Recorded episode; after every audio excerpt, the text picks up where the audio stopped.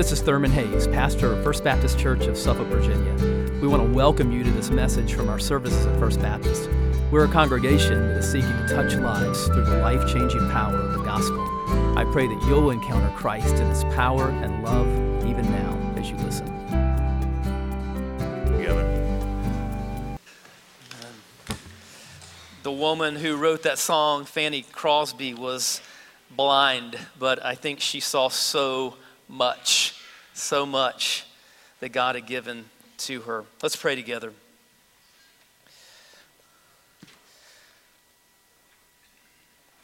Father, we thank you for the blessed assurance that we can have in, in Christ.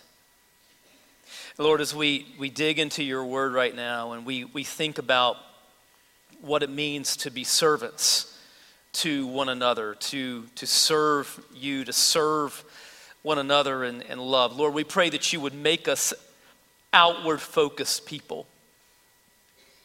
People who are living not for ourselves, but for your glory.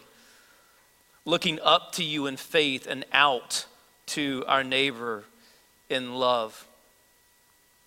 Lord, speak to us today about stewardship, about, about being able to make an, an, an impact in, in, in the world Lord, through uh, the resources that you have given to us, Lord. And, and as we think about contentment, as we think about true satisfaction, what, what, what, what truly, who can truly satisfy our souls? Where is godly contentment found? Lord, we, we know that, that, that many in our world and probably in this room today struggle with that. Lord, we need you to show us that through your word by the power of your spirit. It's in the name of Jesus that we pray. Amen.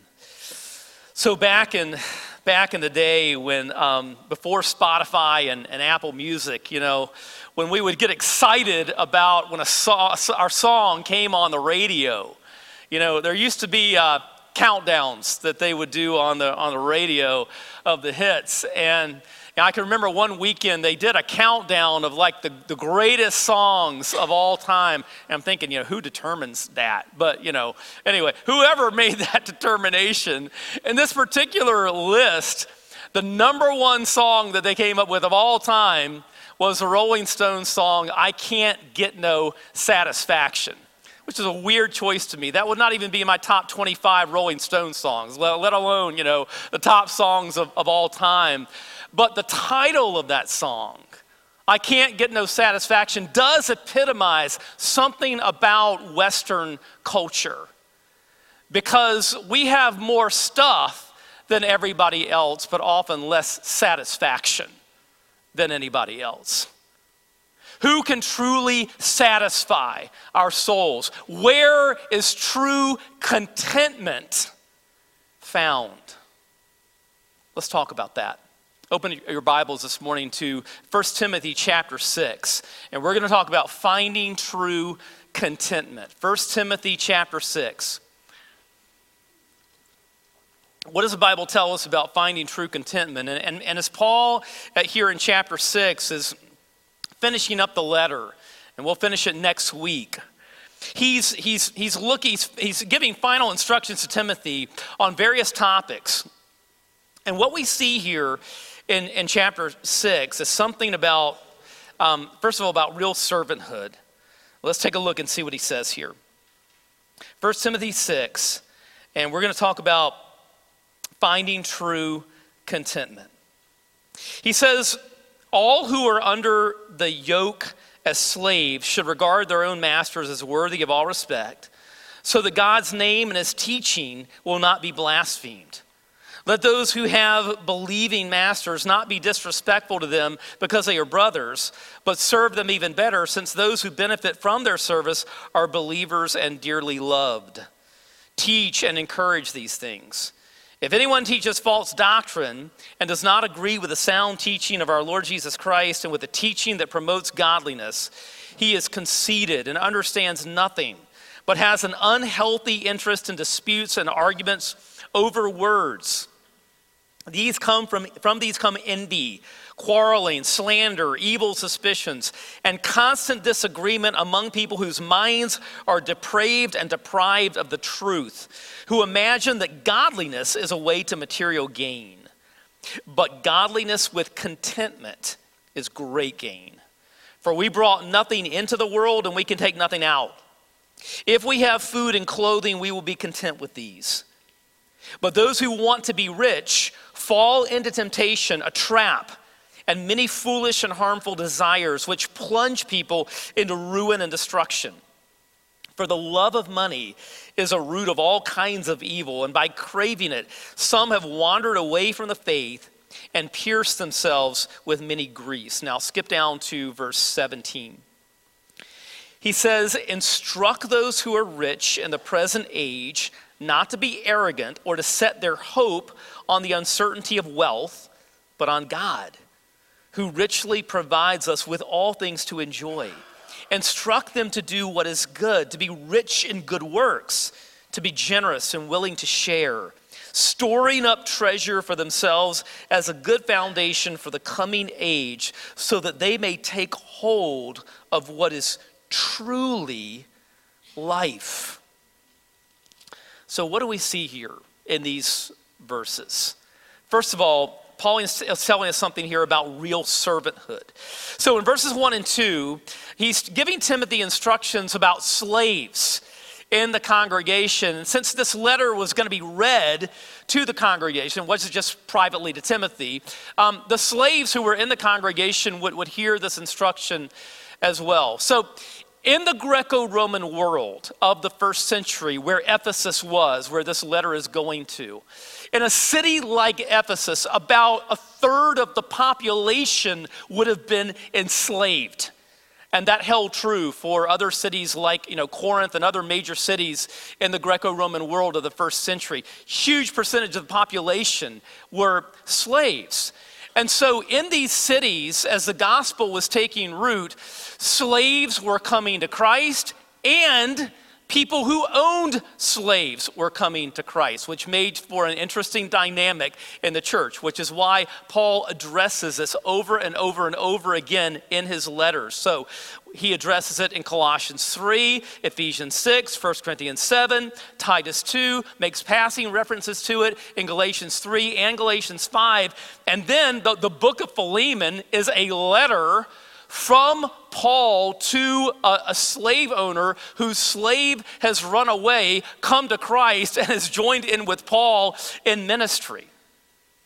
So, how does Paul handle this issue?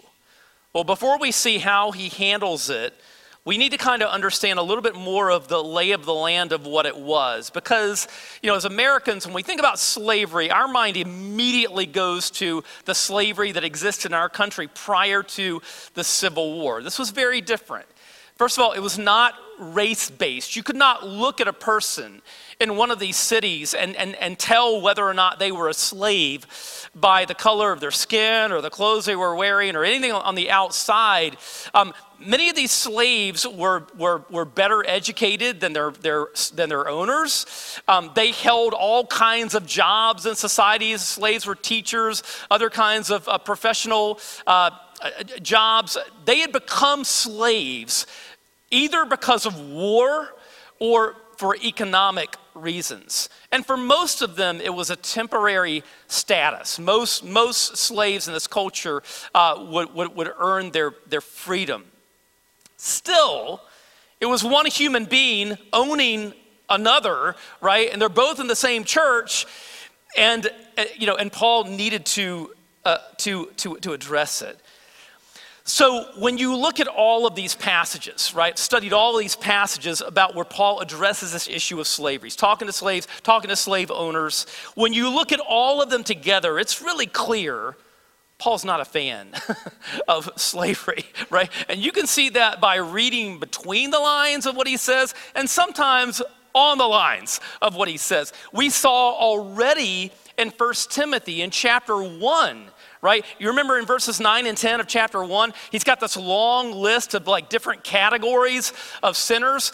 He, he puts in, in, in chapter 1 and verse 10, he puts slave traders in the same list as murderers, you know, and a whole list of other categories of, uh, of, of, of, of sinners. So, you know, Paul's not a fan of the institution of, of, of slavery. No, no, but some people, you know, in our culture, they read and they say, well, hey, why doesn't he explicitly call for the abolition of slavery? Well, for at least two reasons. Okay, first of all, in the first century, Christians at this point were a tiny persecuted minority with no political power whatsoever. Second, Paul's got a different mission right? His mission is to make disciples, plant churches, and, to, and win the world to Christ. And it was the success of that mission that eventually was going to lead to the abolition of slavery in the Roman Empire and many other parts of, of the world throughout history. It's been Christian influence that has brought an, an end to slavery. But at this point, as Paul is writing these letters, he's concerned with very practical things about how to deal with this within these fledgling congregations. And when you read all these texts where he addresses this issue, really, th- there are two things to me that, that, that, that come through, right? One, Paul is super concerned about how Christians treat one another within the church. New Testament scholar William Mounce uh, says, says this. Uh, Mounce says, while not condoning slavery or calling for its dissolution, Paul makes it clear that the deeper and more significant relationship is that between two believers rather than how society defines their relationship. In other words, you know, Paul is saying to these people, look, society says, you know, you're in different categories. You know, one of you is legally free, one of you is legally a slave. But the gospel says right? That, that spiritually you, you've both been set free in Christ and you are to serve one another in love. So you see passages like Galatians 5 and verse 13, which says, For you were called to be free, brothers and sisters. Only don't use this freedom as an opportunity for the flesh, but serve one another through love.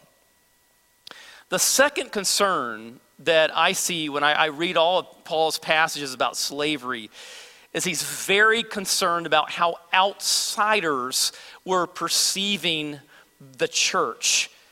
Imagine if you had a Christian slave, you know, who, who comes to Christ and he, and he tells his pagan master, hey, you know, I'm in Christ now, I'm free in Christ, I don't, I don't need to serve you anymore. Well, that would wreak havoc right? Christians were already persecuted. that was something like that would just ratchet up the persecution of Christians even more, right? So Paul's got that concern. And you see that concern reflected here in what he says in 1 Timothy 6 1. So let's look at it.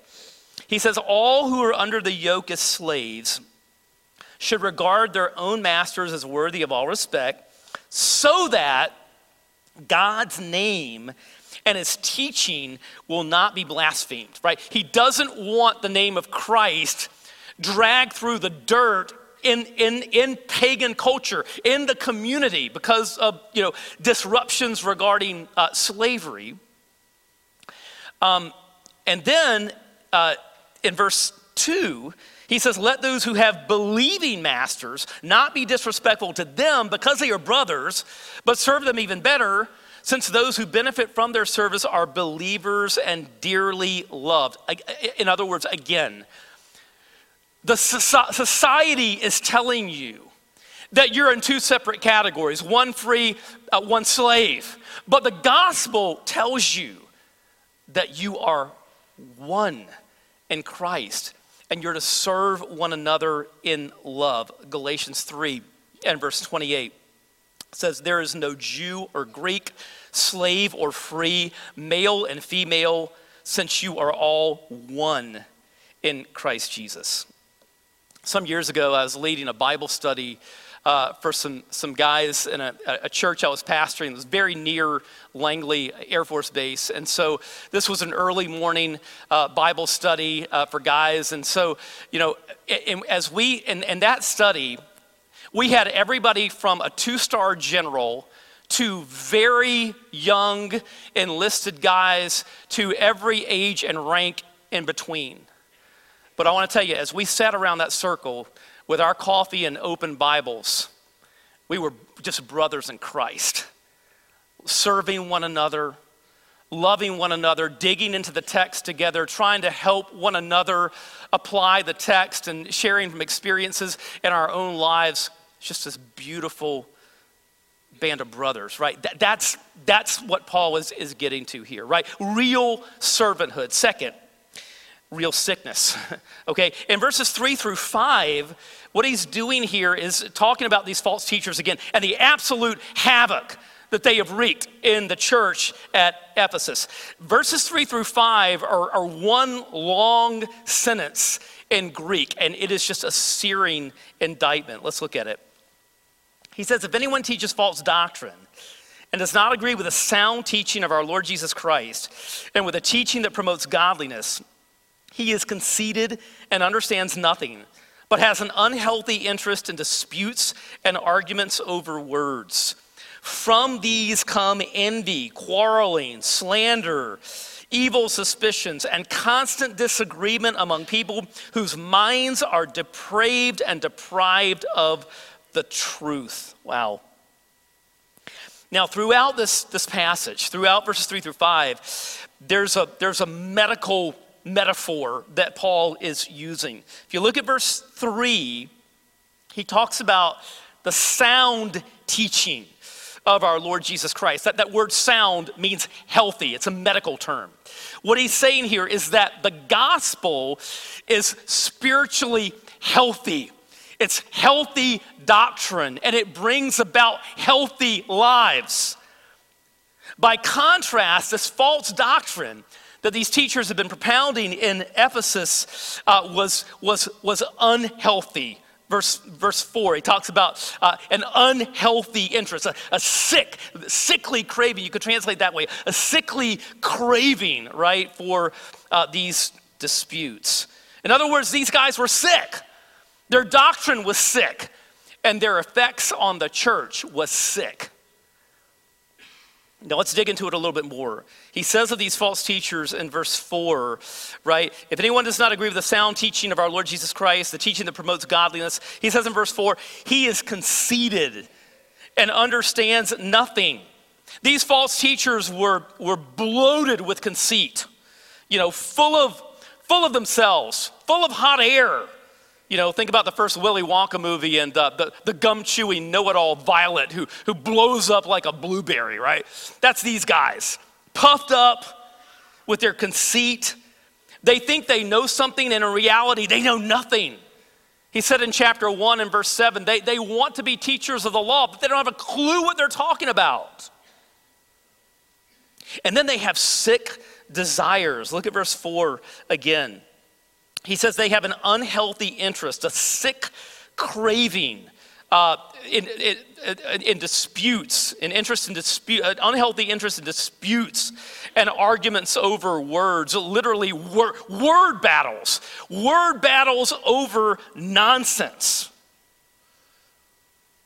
You ever been in a Bible study, you know, where there's somebody who just like, you're trying to get into the, you're trying to get into the text, but they want to talk about everything but the text. You know, it's, it's always, you know, you, you, it, they, it's, it's a constant distraction. They just don't want, they don't want to deal with what's there. There's a reason for that, right? They, they, they can't deal with the truth. And so they're trying to find distractions from the truth. They don't want to, they don't want to see the truth. They don't want to apply the truth. Kent Hughes says this about such people. He says, I have spent hours with such people who cannot or will not grasp the plain meaning of a sentence or paragraph in its context, but rather fix on a word or so- soundbite and give it a definition that defies lexicons, history, or logic.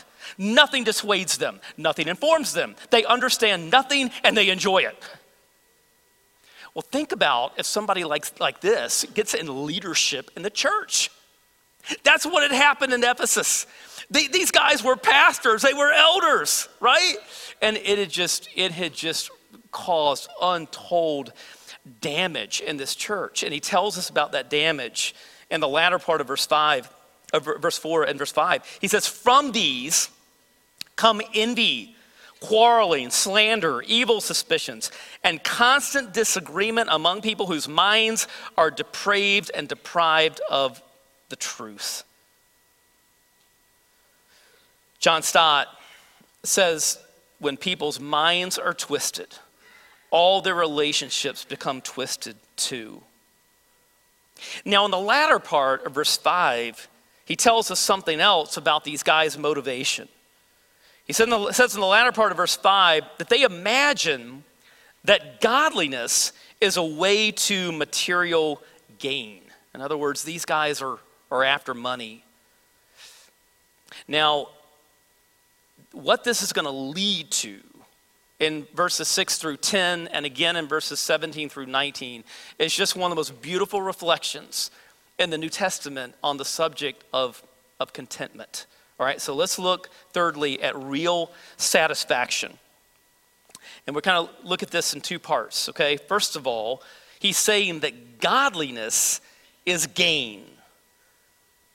Look at verse 6. He says, But godliness with contentment is great gain. Now, this is kind of a play on words, because at the end of verse 5, right, he says that these false teachers imagine that godliness is a way to material gain, right? They put on a pretense of godliness in order to, to get material gain.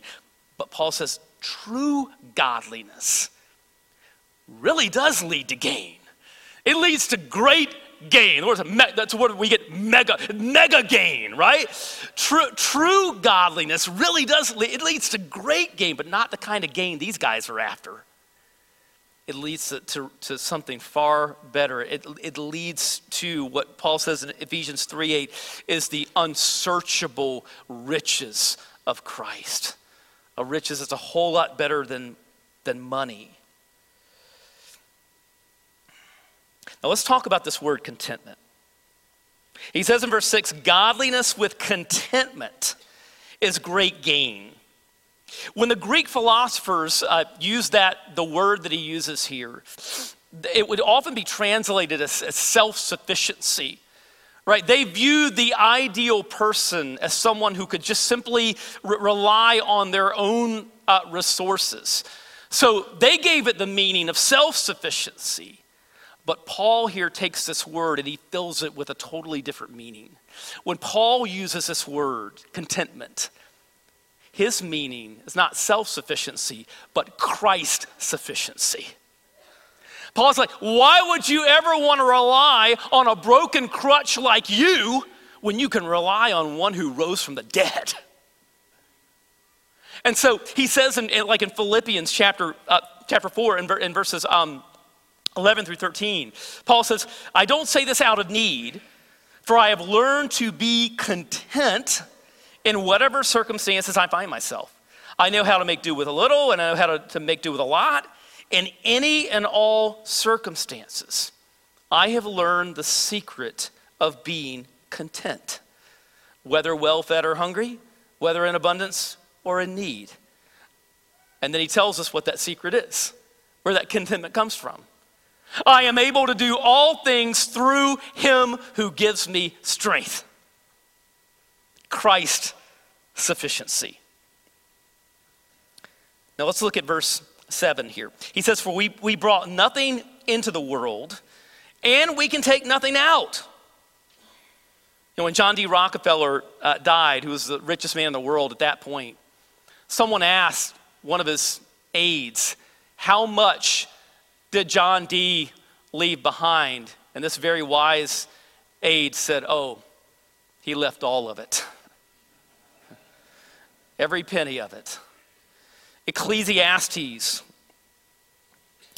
Ecclesiastes 5:15 tells us we all come to the end of our lives as naked and as empty handed as on the day we were born. We can't take our riches with us. We made a possessionless entry into the world, and we will make a possessionless exit from the world. He says in verse 8 if we have food and clothing, we will be content with these. Wow. Can you say this honestly? I mean, what a challenging verse, right? What a, I mean, for American believers, right? If we have food and clothing, we will be content with these. Now, he's probably chosen those two categories of food and clothing because of the teaching of Jesus in the Sermon on the Mount. Jesus says in Matthew 6, in verses 31 through 33, so don't worry saying, What will we eat, or what will we, will we drink, or what will we, will we wear? For the Gentiles eagerly seek after all these things, and your heavenly Father knows that you need them, but seek first the kingdom of God and his righteousness, and all these things will be provided for you. Jesus says, in other words, you seek the kingdom of God. You seek the rule and reign of God in your life. You make that your focus, and you let God take care of the rest. God will provide for your necessities, and He may provide beyond your necessities. And if He does that, then you receive them with gratitude and use them for his glory. And that's what he's saying in verses 17 through 19. So skip down to verse uh, 17. It's like Paul goes to another subject and then he wants to say more about it, right? So it comes back around to the same subject. If he could have cut and paste, he probably would have put 17 right after, you know, um, verse 10. Look at, but look at verse 17. He says, Instruct those who are uh, rich in the present age not to be arrogant or to set their hope on the uncertainty of wealth, but on God, who richly provides us with all things to enjoy. Listen, there were people in the church at Ephesus who were wealthy. And Paul doesn't condemn them for that. He's not an ascetic. You know, his, in his theology, you know, all these, these things, things were given by God to enjoy. So, so he doesn't condemn rich Christians. He says, God has given us all things to enjoy. He said that earlier in the letter. But if we are wealthy, and look, by the standards of most people in the first century, and certainly by the standards of most people in the world today, most of us in this room would be categorized as wealthy, right? And some of us are, would be incredibly wealthy by, by these standards, right?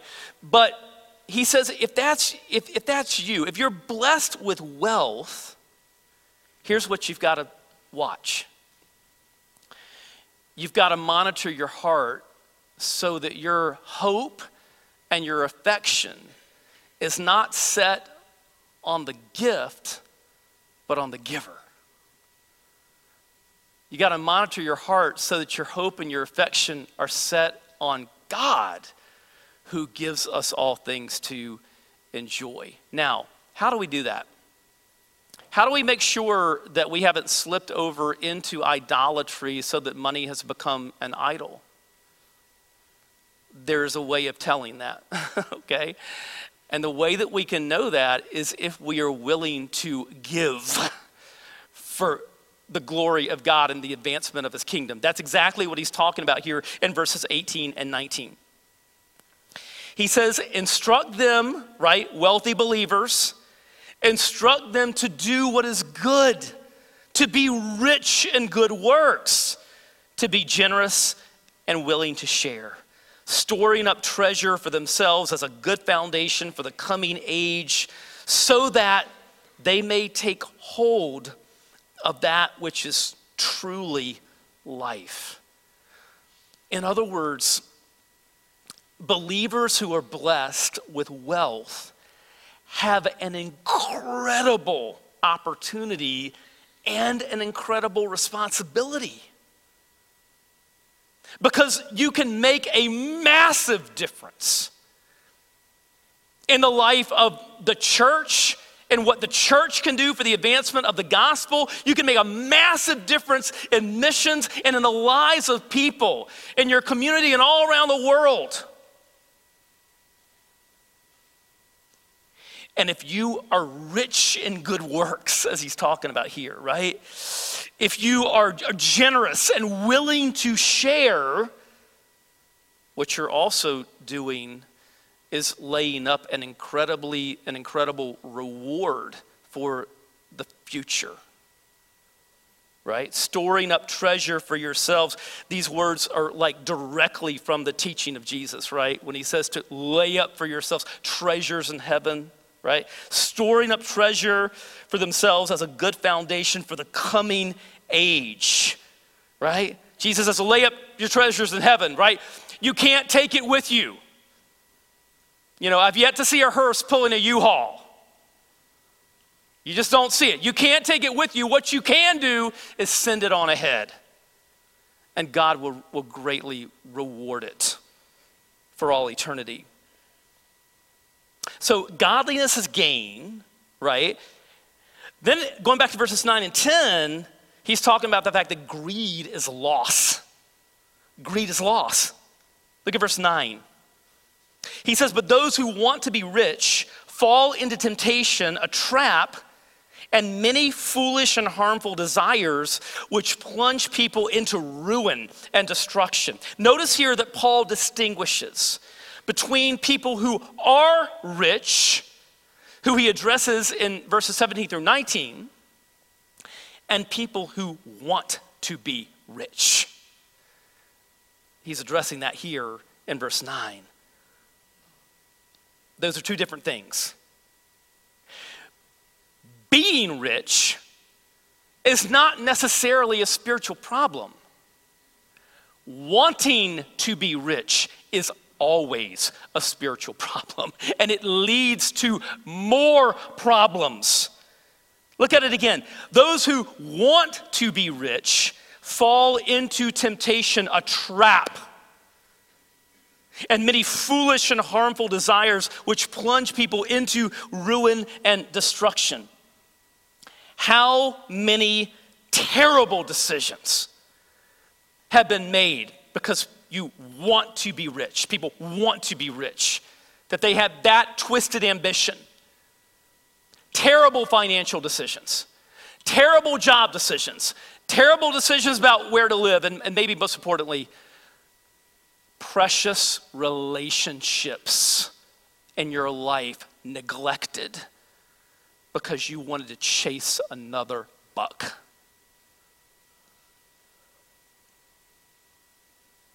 Look at verse 10. He says, For the love of money is a root of all kinds of evil, and by craving it, some have wandered away from the faith and pierced themselves with many griefs. Now, this verse is often misquoted. It does not say that money is the root of all evil, money is neutral. He takes it deeper, he goes to the level of desire. He says, The love of money is a root of, of all kinds of, of evil. From this twisted love, people do all kinds of evil things and sometimes just downright stupid things. And they become, he says, impaled, pierced by their own cravings. They have wandered away from the faith and pierced themselves with many griefs. Faith in shambles, family in shambles, friendships in shambles. And for what? Because you spent your life pursuing something that will not satisfy you. C.S. Lewis very wisely says in Mere Christianity If I find in myself desires which nothing in this world can satisfy, the only logical explanation is that I was made for another world. I want to tell you something. You were made for more than mirrors. You were made by God and for God. You were made for Him, for to live for His glory. And Jesus says that when you do that, when you lose yourself in the pursuit of His glory, then you find yourself. You find out what life is all about and who you were created to be. And there, there's a satisfaction that nothing in this world can provide. Augustine said this in his confessions Thou hast made us for thyself, O Lord, and our heart is restless until it finds its rest in thee. Instead of piercing yourself with many miseries and griefs, look to the one who was pierced for you. Isaiah talks about it in Isaiah 53 5. He says of Jesus, But he was pierced for our transgressions, he was crushed for our iniquities. The punishment that brought us peace was on him, and by his wounds we are healed. Let's pray.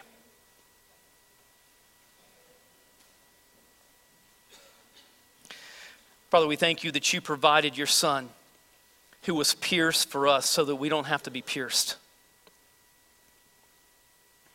We thank you that Jesus lived a perfectly sinless life that we could never live, and then died the death we should have died on the cross for our sins so that we can be forgiven, and that he rose from the dead so that we can have eternal life.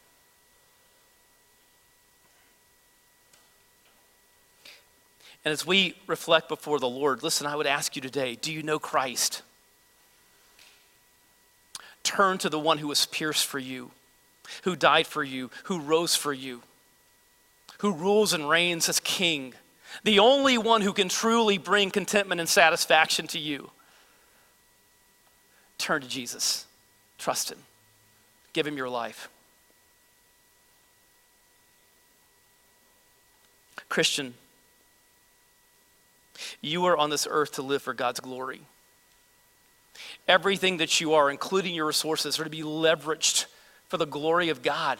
Life is about Him, not about us.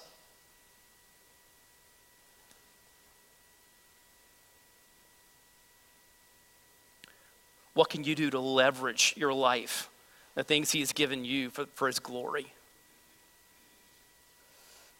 And so, Lord, we, we pray for that very thing in our lives. Lord, we, we, we pray that you would make us servants. Help us to be looking outward, up to you in faith, and out to our neighbor in love. Make us outward focused people. Lord, liberate us from greed.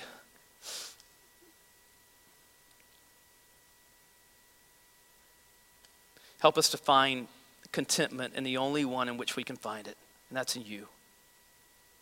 And to the name of Jesus that we pray. Let's stand and sing.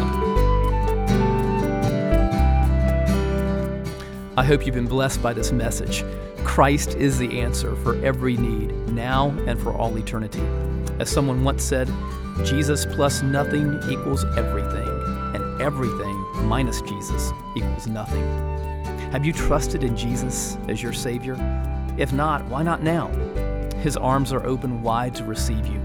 It may help to pray a prayer like this Father, I know that you are holy and that I have sinned and fallen short of your glory. I know that you are a righteous God who must punish sin, but I believe that your Son Jesus took my punishment for me, died in my place, and rose from the dead so that I could have eternal life. Right now, I turn to Jesus and trust in his finished work for me. In his name I pray. Amen. You know the Bible says this in John 1:12. To all who did receive him, who believed in his name, he gave the right to become children of God.